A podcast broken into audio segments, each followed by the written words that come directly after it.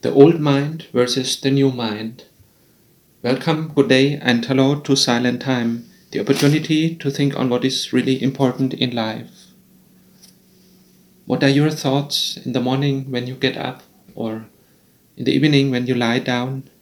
Do you mainly think of the problems, the challenges, the difficulties that we face as the natural human things?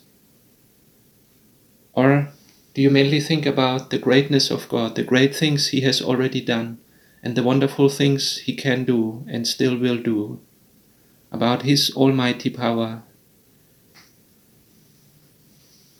When 4,000 people had listened to the teaching of Jesus in Mark 8, they, Jesus did not want to send them home because they were hungry.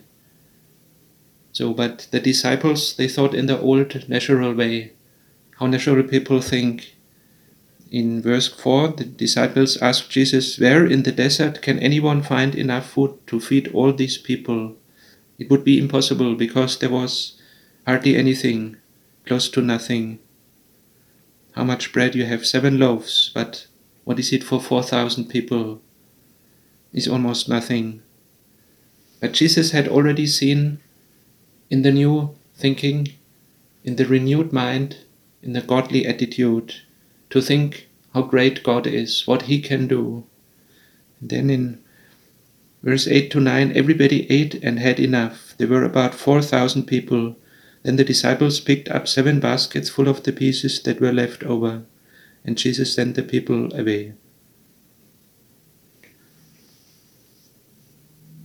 Lord, we praise your holiness.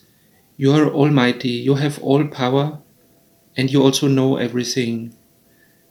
We are sorry and ask for forgiveness where we are only thinking in our old human natural mind and cannot see your greatness.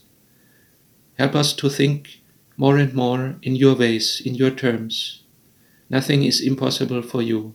You are almighty, we praise you, and we ask that you also intervene in our lives, in all the challenges, and that you guide us through this life towards your eternal kingdom, where we praise your holy name forever. Amen.